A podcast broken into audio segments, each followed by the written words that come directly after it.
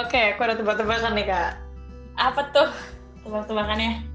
Kenapa zombie kalau nyerang harus bareng-bareng? Zombie kenapa kalau nyerang bareng-bareng? Iya. Kalau apa ya? Eh, kenapa? Karena matinya bareng-bareng kan? Aduh, kenapa ya? Zombie kenapa nyerangnya bareng-bareng? Wah nggak tahu nih. Aduh, takut gak lucu nih. Gimana? Oke, jadi kenapa zombie nyerangnya bareng-bareng?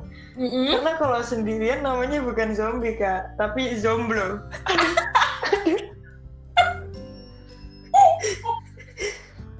Aduh. Aduh, ini dapat dari dirimu sendiri yang jomblo kayaknya. Aduh, mari silahkan merapat sini. Ya Allah, oke. Selamat datang di podcast Gurita. Guru dan murid punya cerita. Masih bersama aku Tiwi Dan aku Abel, di episode. kisah sekolah. Hmm, Oke, kembali lagi nih di kisah sekolah ya. Yoi. udah. Nah, Wah, di episode kali ini kak, kita Mhm. akan lebih serius nih pembahasannya. Oh oke, mengingat nih eh, kita kan bahas sekolah ya berarti berhubungan dengan pendidikan ya menjadi kunci penting nih bergeraknya sebuah bangsa, maju mundurnya sebuah bangsa ya Bel ya. Iya, apalagi pendidikan yang sedang kita alami sekarang ini benar-benar sangat berbeda dari biasanya ya.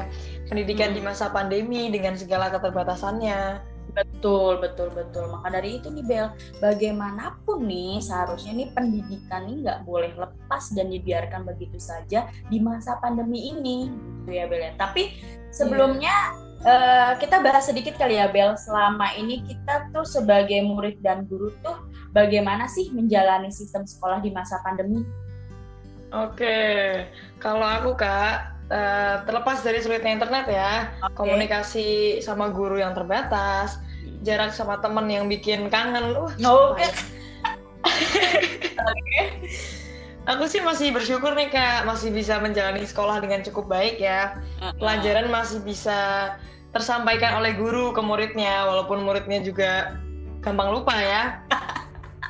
Iya, betul. Ujian masih ada. Ini sekarang aku lagi uas kan, tadi Oh. uas hari pertama. Hmm, Dan walaupun belajar dari rumah, tetap ada fasilitas dan juga tetap berusaha buat fokus belajar. no, Aduh, iya. pencitraan dulu nih. aku juga gitu Bel nggak mau kalah aku. Oke, silahkan, silahkan. sebagai eh, tenaga pendidik alias guru ya di sini ya, aku juga eh, masih bersyukur nih eh, selama ngajar ada fasilitas dan bantuan dari banyak pihak entah sekolah, eh, teman atau keluarga yang membantu aku buat tetap fokus juga tuh buat ngajar murid-murid gitu Bel. Tapi nih Bel, eh, kamu juga sering ya Bel mendengar eh, berita atau berbagai keluhan lah dari para orang tua murid bahkan dari tenaga pendidik sendiri yang kesulitan nih Bel, kesulitan memfasilitasi Oke. kegiatan selama belajar di rumah aja Bel. Bener bener bener itu tadi kenapa aku bilang aku bersyukur karena di luar sana masih banyak yang nggak punya HP, Oh, iya. nggak punya laptop, susah sinyal, terbatas internet atau kuota juga. Karena ya pendidikan di Indonesia bukan hanya tentang mereka yang tinggal di kota kak, tapi di seluruh pelosok Indonesia ya kak. Mm-mm, betul banget. Bisa dikatakan ya Bel menurut aku sih sistem belajar dari rumah yang sekarang ini justru berpotensi membuat kesenjangan sosial ekonomi di Indonesia tuh kayaknya semakin melebar ya Bel ya. Bener banget. Bener banget. Yang tidak mampu dalam melengkapi fasilitas akan semakin jauh nih ketertinggalan perihal pendidikan. Bener-bener apalagi di masa pandemi ini, aku juga sering dengar berita nih, Hah? banyak para pekerja yang di PHK Dalam artian mereka di PHK tuh tidak menutup kemungkinan nih kak semakin terbatas dan kesulitan untuk memenuhi fasilitas anak-anaknya di dalam pendidikan. Betul, setuju tuh, betul betul. Akhirnya tuh mereka eh, akan berpikir tuh mending ngurusin pendidikan anak-anaknya atau setidaknya bisa memberikan makan anak-anak dan keluarganya sehari-hari ya Bel ya. Iya, Mau tidak mau nih pasti ada aja di antara mereka mungkin ya ada yang memilih udahlah yang penting gue mau bisa ngasih makan keluarga dulu urusan sekolah nanti Bener banget, bahkan beberapa berita juga ada yang menyebutkan indikasi anak putus sekolah di masa Waduh. pandemi ini juga meningkat loh kak. Hmm. Apalagi di daerah-daerah yang zona merah COVID-19 kak. Oh iya iya beberapa apa aku juga sering tuh dengar beritanya kayak eh, di Papua, Maluku lebih tepatnya di Maluku Utara kalau nggak salah bahkan Bel di Jakarta loh ibu kota pun meningkat Wah, anak putus sekolah putus sekolah loh dan mungkin aja nih ya anak-anak eh, angka anak-anak putus sekolah tuh bisa meningkat juga nih di pedesaan-pedesaan yang itu tadi Bel keterbatasan fasilitas ya Bel ya. iya pasti sih kak. Tapi ya kalau ngelihat kondisi di masa pandemi kayak gini, Hmm. Ngelihat bakal adanya new normal nih, gimana sih eh, kemungkinan sistem pembelajaran di sekolah ke depannya menurut Tiwi? Nah itu dia tuh Bel. Banyak nih ahli pendidik, eh, misalkan tenaga pendidik juga guru-guru yang sering nih akhirnya beradu argumen. Bagaimana menangani pendidikan di masa pandemi ini gitu.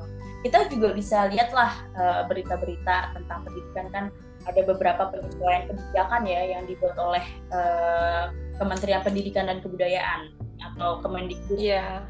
Hal itu tentu yaitu niatnya untuk mempermudah sekolah, tenaga pendidik, murid dan juga orang tua murid. Tetapi Bel, ada juga berita yang mengatakan bahwa Kemendikbud sendiri nih juga mengakui nih kalau beberapa aktivitas yang dilakukan selama belajar online itu belum optimal.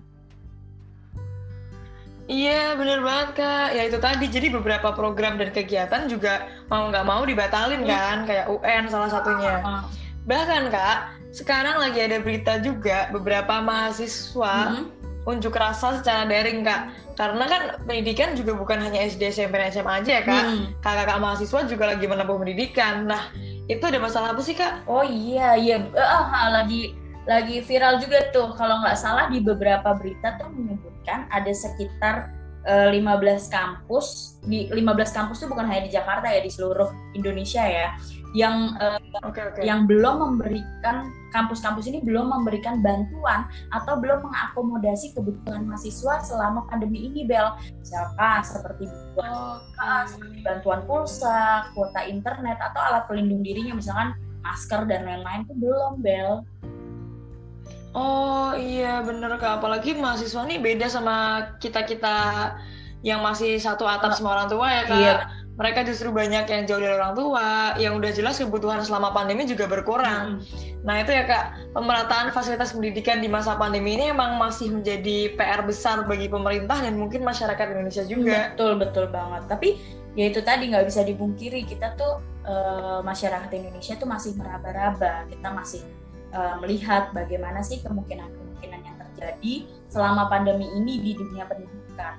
Sejauh ini sih dari yang tadi kita bahas ya nggak ada yang ada yang nggak punya HP atau laptop. Nah sejauh ini tuh aku rasa kita lihat ya teknologi tuh masih menjadi andalan utama Bel untuk keberlangsungan sekolah. Iya iya iya iya. Uh, uh, nah Bel, uh, menurut kamu tuh sebagai murid nih yang udah bukan SMP, ya kamu Aduh. udah udah SMA nih judulnya kamu. Nah menurutmu ada nggak sih solusi atau uh, menurutmu bagaimana pendidikan nantinya? Uh, pendidikan nantinya yang mungkin nauzubillah sih ya uh, mau nggak mau kita harus berdampingan dengan COVID nauzubillah. Ya semoga sih COVID segera berlalu ya. Tapi menurutmu gimana solusi? Oke, saya Nabila Safa pamit undur diri. Berat ya pertanyaannya ya. Harusnya aku yang tanya ke kakak loh ini loh. Lo justru itu kenapa aku nanya kamu duluan? Aku juga bingung, belum ada jawaban. Oke, nggak apa-apa, nggak apa-apa. Kalau menurut aku, Hmm. pasti tuh eh, tentu ada perubahan yang banyak ya kak di pendidikan di masa pandemi ini. Iya betul. Dari yang biasanya masuk gerbang sekolah tuh santai gitu kan, chill. Hmm. Sekarang harus ada protokol yang jelas. Misalnya masuk masuk masuk tangan kan, masuk sekolah cuci tangan. Terus habis itu pakai semprot semprot semprot semprot kan. Betul betul. Terus pasti ada beberapa barang tuh yang perlu disemprot juga. Kita mau, nih ya sekolah kan nggak mungkin tangan kosong nih. Pasti ada tas, ada buku, sepatu, segala macam itu harus banget disemprot. Nah, sama itu kak, mungkin eh, yang berbeda juga keadaan di kelas ya, yang mungkin harus ada kesepakatan dulu dari pihak-pihak sekolah dengan aturan pemerintah. Hmm. Adanya kegiatan sekolah yang dilakukan bergantian. Hmm. Jadi ada yang pagi ada yang siang gitu kak demi mencegah berkumpulnya murid-murid satu kelas. Mm-hmm, betul. Biasanya kan satu kelas itu ada 20 sampai 25 ya. Kalau di kelas aku cuma 18 sih sebenarnya. Cuma rata-rata di sekolah mungkin uh. segitu. Nah, untuk mencegah COVID itu tadi, mungkin harus ada batas dan jarak dalam kelas iya, ya. Betul, betul. Jadi berasa ujian aja gitu. iya. Jaraknya jauh-jauh gitu kan, nggak bisa nyontek gitu. Udah diuji. Ya, iya udah pernah kita waktu ujian begitu. Yang mau nggak mau untuk sekolah yang terbatas kelasnya ya harus diadain sekolah pagi dan sekolah siang. Hmm. sama apa ya? Kalau menurut kakak apa ya? Silakan. Dong. Aku udah berasa menyimak loh biar gak ditanya. Nggak apa-apa oke. Dari aku mungkin lebih luas ya pembahasannya. Jadi uh, pendidikan itu ya yang tadi kita bahas sebelumnya. Pendidikan adalah kunci utama nih maju mundurnya sebuah bangsa. Orang yang sukses orang yang cerdas orang yang beretitude tinggi adalah mereka yang lahir dari sekolah. Mereka tuh semua bermula dari seorang murid. Jadi pendidikan di sini ya yang seharusnya memikirkan tuh atau ikut berkontribusi itu bukan hanya pihak sekolah, bukan hanya murid, bukan hanya orang tua murid, atau bukan hanya Kemendikbud gitu, tetapi seluruh masyarakat Indonesia bisa saja petani, dokter, tukang bangun bangunan ya apa siapa pun yang memang harus juga nih memikirkan pendidikan ya Bel ya. Iya. iya. Dan mungkin uh, ke depannya jika ada um, sebuah wadah, wadah di sini tuh dalam artian uh, mungkin bisa seperti komunitas atau perkumpulan lah yang fokus membahas pendidikan di masa depan atau selama pandemi ini. Nah, siapa aja sih yang bergabung? Ya, siapa pun yang mau dan ikut berkontribusi di dunia pendidikan. Bukan hanya guru atau murid, bukan hanya mahasiswa atau mahasiswi, tapi juga bisa para volunteer pendidikan, para volunteer di bidang lain lah. Yaitu tadi yang aku bahas mungkin bisa petani, pekerja kantoran dan ya semualah seluruh masyarakat Indonesia karena tuh menurut aku nih kita butuh kita butuh pendidikan, yeah, yeah. pendidikan tuh butuh ide-ide mah ide-ide mereka masukan-masukan mereka agar uh, ke depannya tuh nggak ada lagi gitu yang uh, penambahan penambahan anak-anak putus sekolah karena pandemi gitu loh kan udah banyak banget Iya iya iya iya benar banget. Tapi ya itu tadi Bel harus ada dukungan juga ya dari pemerintah gitu. Pemerintah itu harus uh, ikut turun dan diskusi nih, menerima masukan-masukan dari masyarakat juga perihal pendidikan. Bagaimana sih pendidikan ini akan berjalan gitu menurut aku ya. Iya kak, bener-bener bener dan itu kita juga harus mikirin gimana fasilitas ini juga sampai ke sekolah-sekolah yang berada di seluruh pelosok Indonesia ya kak. Betul, iya betul betul benar. Oh iya, nah saran lagi tuh, mungkin harus ada ini kali ya. Uh, karena aku juga merasakan gitu kan uh, sebagai guru yang mungkin sedikit gaptek dengan teknologi. mungkin harus ada loh pelatihan khusus di beberapa sekolah terdampak Oke. Okay, atau yang uh, pelosok-pelosok Indonesia lah yang belum memahami teknologi gitu, pelatihan untuk sekolah online gitu. Misalkan bagaimana sih menggunakan teknologi dalam menyampaikan pembelajaran, misalkan atau untuk murid yang dalam uh, belajar seperti apa, mengerjakan soal seperti apa. Nah, itu pelatihan khusus tuh untuk tenaga pendidik seperti guru atau orang tua murid yang mungkin anak-anaknya masih SD kan atau murid itu sendiri gitu pelatihan Wih, mantap Pak Bu. Tapi ya itu ya kak, kita nggak tahu sejauh mana pendidikan di masa pandemi ini dari tanganin. Yang kita tahu, yang kita lihat di berita ya sejauh yang kita bahas ini aja sih kak. Ya betul. Tapi ya aku juga beberapa kali sih Bel ngelihat kayak di berita atau di apa sih hmm, di TV atau di koran tuh melihat para volunteer-volunteer pendidikan tuh banyak yang sedang berjuang juga nih untuk pendidikan Indonesia di masa pandemi ini mereka tuh mau gitu turun langsung uh, ke daerah-daerah yang terdampak uh, COVID dengan memberikan misalkan buku-buku atau fasilitas lainnya kayak alat-alat tulis gitu. Padahal ya Bel ya kan kan seharusnya kita sedang ada di rumah aja gitu kan ya Bel ya. Iya. Tapi mereka mau turun dan uh, menjadi relawan. Gitu. Tapi itu tadi ya kalau mau apa keberlangsungan pendidikan ini rata hingga ke pelosok negeri, mungkin ya itu tadi harus ada satu wadah besar yang juga melibatkan semua pihak dalam artian iya, iya, iya. dalam artian pemerintah juga. Jadi uh, nggak berdiri sendiri-sendiri nih, nggak pemerintah punya ide sendiri masyarakat punya ide sendiri nggak nggak gitu. Mungkin Benar gabungin nih ada masukan dari masyarakat dibantu dengan pemerintah. Ya sekali sekali lah biar kita sejalan gitu loh Indonesia. tuh Nah, iya benar banget, benar banget. Aduh, nggak nyangka bisa serius ini aku anaknya ya. ya, sama ini tadi masih bahas pemerataan pendidikan. Di sini bukan hanya SD, SMP, SMA. Mereka yang berkuliah juga sedang menjalani pendidikan.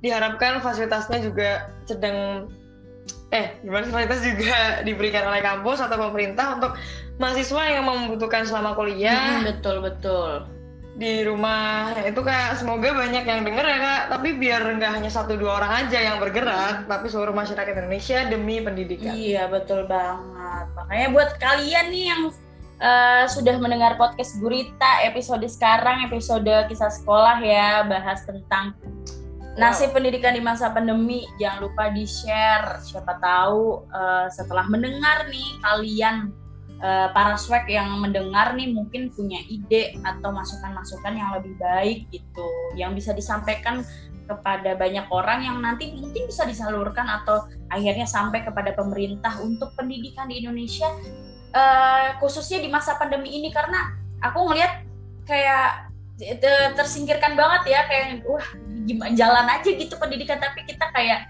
aku ngerasain sebagai guru kok kayak ya jalan aja tapi nggak tahu arahnya mau ke mana ya Bel ya? Iya iya iya bener banget bener banget. Hmm. dan semoga semuanya kembali pulih biar kita ngerti tujuannya itu mau ke mana iya. kita balik sekolah lagi normal amin, kak. amin, iya betul. Amin. Oke pantun oh, kak. pantun. Oke. Di mata Ani ada belek Aduh. bersihin sama si Siti Terima kasih buat para swag yang udah setia mendengar podcast kami. boleh, boleh, boleh, boleh. Oke, gitu aja ya. Sampai jumpa. Oke. Bye, swag.